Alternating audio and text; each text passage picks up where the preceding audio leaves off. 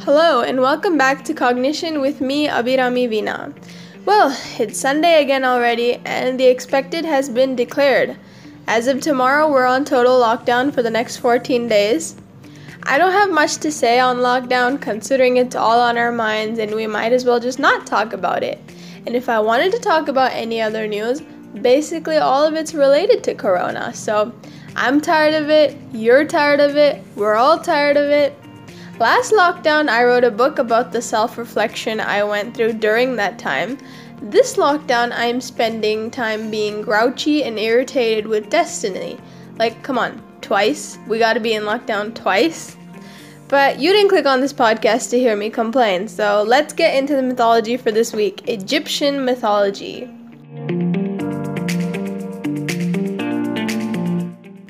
So, this is what happened. I spent all my free time watching documentaries and reading articles on ancient Egypt instead of mythology itself. I mean, can you blame me? Ancient Egypt is just as mysterious and magical as the myths themselves. So, obviously, we'll have to talk about them both because they intertwine more than I realized. I think I first heard about Egypt, well, at least this is what I remember is that I first started learning about Egypt when I was in sixth grade. I was a part of sixth grade history, but I may have heard it before then. I'm not really sure. But the reason why I was fascinated with Egypt in sixth grade because it was the only other civilization that we were learning about that was polytheistic, rolling in gold. The people were golden brown, and it was just the most similar to Indian culture that we were learning about in some ways. I mean, I grew up in a mostly American white neighborhood, so it was fascinating to see pictures of people who were differently but also decked in gold. And who were these people? Where have they been? Why didn't I know about them yet? So I was entranced by the similarities between the Egyptian and Indian taste for gold. My week of going through Egyptian stuff was great. Did you know that an Egyptologist is an actual real job? I didn't know till this week. Apparently, there are people who study the ancient Egyptian history, language, literature, religion, architecture, and art from the 5th millennium BC all the way up to the 4th century AD. And considering that ancient Egyptian religion is basically their mythology, it's a jackpot. Basically, it'd be great if I knew an Egyptologist, but Instead, I've got Google and YouTube, and I learned a lot. I mean, I was aware of the basics from school and the nerd in me reading random textbooks at the library. But I think at one point around the age of 12 or 13, I knew every step of mummification in and out. Or so I had thought till this week.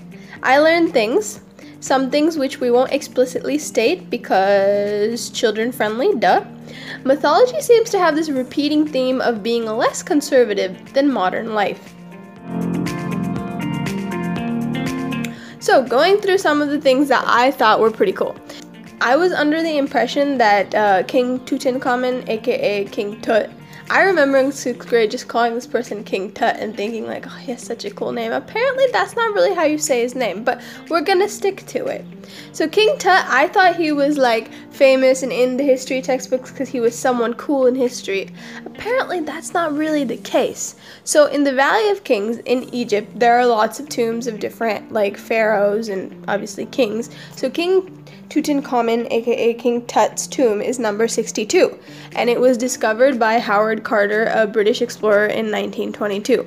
Now, the reason why this tomb is known to us so well and King Tut is a pharaoh that a lot of us are familiar with is because many other tombs were found in the Valley of Kings, but they were raided by tomb raiders and thieves, so they didn't have anything inside them that was of value with respect to history itself. King Tut's tomb was untouched for about 3,000 years, so the tomb raiders didn't get to him, so all the treasure and all like the artifacts that he was buried with stayed there so that archaeologists could take a look, and it provided tons of insight into the ancient Egyptian burial traditions. So that is why we know a lot about King Tut. I mean, we don't know a lot. We're still not sure how he died. We have different like theories, but nothing certain.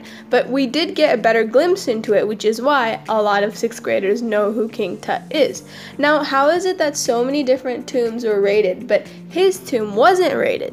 Well, this also isn't a proven fact, but it's a theory that I found pretty interesting. So basically, Mother Nature took care of it. A normal tomb is buried under lots of dirt and debris and rocks to make sure that you can't find the entrance.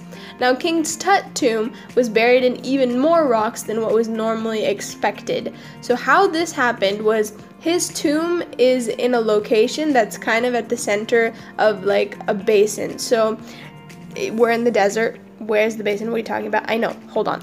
So basically, flash floods can happen in the area of the king, um, the Valley of the Kings. And so when these flash floods do occur, they break down debris and rock and they carry it with them. And the place where the flash flood would pool is in front of King Tut's tomb. So once the the water goes away and whatever, the rocks land in, on top of his tomb entrance, which is why his tomb was hidden so well and it was protected till Howard Carter came along. And in that way, almost 5,000 hidden artifacts and 200 pounds of gold were protected in his tomb. So, I guess King Tut wasn't super important in history, but with respect to uncovering history, King Tut is pretty special. So, getting back to what I mentioned about mythology being intertwined with daily life in ancient Egypt, so the concept of mummification actually comes from mythology. The first mummy ever was Osiris. Osiris was a, one of the gods, and let's not get into details, but his brother chops his body into various pieces and scatters them, and his wife collects the pieces together and binds him together into a mummy to bring him back to life temporarily so that she can have a kid. But anyway, that's where it starts. That's where the concept of mummification first comes in. So initially, that's how the concept of mummification comes in. And it's interesting to see how, initially speaking, pharaohs had scores of people murdered to be buried with them to help them serve in the afterlife, but over time it seems as society as a whole in ancient Egypt grew a conscience and was like, no, we're not going to do that. Instead, we're going to save these people and bury figurines instead to help the dead pharaohs. So that was also something interesting. I just thought they killed people and stuffed them inside, but seems over time they understood that that's not cool. Little figurines were created and they were put on little boats and packed with the emperor's other stuff to help them. Emperor Pharaoh, Pharaoh, I meant Pharaoh. Yeah. And then not only humans were mummified, lots of other animals were also mummified so that they could hang out with the pharaoh in the afterlife. And one of those animals is the cat. So of course I was interested in that. And not just cats were important in Egyptian history, not just because they were mummified, but also because there was a cat goddess. Bast, Bast or Bastet, however you want to say it, she is famous for fighting a great evil serpent every night, killing it, coming back, it coming back, and then she killing it again, and going on and on till she vanquishes it once and for all. And then, strangely in history, the warrior god who's originally depicted with a lion head is suddenly domesticated with a cat head and becomes the goddess of fertility because cats have lots of kittens. So, that's interesting how mythology can change to help the humans at the time explain things and feel better and like have some mental structure of support, which is essentially what religion is in many cases. It's really cool. One of the reasons why I enjoy looking at mythology is because it once again is the study of humanity at a different point in time. Humans are so interesting emotionally, mentally, physically. The way we think with our hearts, heal with our minds, our bodies' capability to like keep going. It's quite fascinating. So that's why I had chosen mythology. So, while looking through all of this and looking for something interesting, obviously, I also came upon something that I found kind of funny. The story of Cinderella seems to have originated in Egypt. Can you believe that? I mean, I thought it was like probably from Britain, but okay. Cinderella originated in Egypt. The story was actually called A Girl with the Rose Red Slippers. So, the story basically goes that there was a girl slave, and then a wealthier person saw her at the um, slave sale. Um, don't know what you call that. They're selling slaves, basically.